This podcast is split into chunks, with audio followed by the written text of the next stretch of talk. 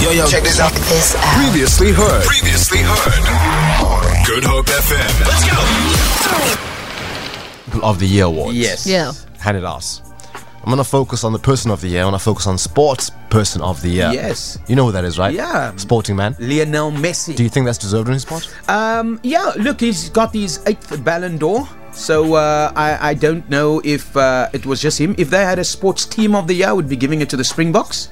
And uh, I would love to give it, you know, as biased as I am towards my own country and my sporting teams, I- I'll give it to Sia Khaleesi for what he's done in means of coming back from injury. Yes, but sir. if you look at eight Ballon d'Ors, you look at someone that's won the World Cup with Argentina, Yes, sir. then I, I cannot take it away from him. Okay. He's also, you know, just gone to the MLS in the United States and he's blown up football in America ahead of a World Cup that they're going Fair to be enough. hosting in the next few years. So he's brought something to them.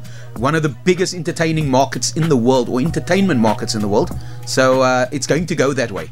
The other one I brought up was uh, Person of the Year. So this Hmm. one goes uh, to an event or person deemed to have had the most influence on global events over the past year. Yeah. This one's going to annoy you. Who do you think the winner is?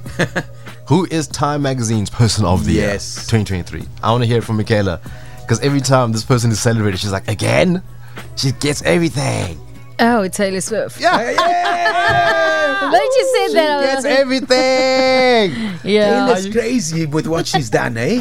Yeah. She she is uh, grown Glo- but for quite them to a say success. influence on, I mean, global events. Yo, that's a, it's a powerful thing. It's it's it's it's a, it's, a, it's a great great one cap to have on her part. Yeah, Well but looking earned. at her, her career and her success with you know all these things. Eras tour things and the theatrical releases. Yeah, and she she, she brings in she brings now in she's the dating people. an NFL player. And Oh, let's not go there. eh? What what happened there? Yeah. That was crazy. That's the market I don't understand in America. She went to one NFL game, showed her interest in this guy. Prices skyrocketed. yeah. His jerseys were Yep. sold out with her name on the back, not his That's name. how influential she is. Yes, she went and Crazy. the jerseys were sold out with her name on it, and she doesn't play anything in the NFL. Interesting age we live in indeed. Rise and shine, my people. We're going into a break. On the return, some Jimmy Nevers coming through.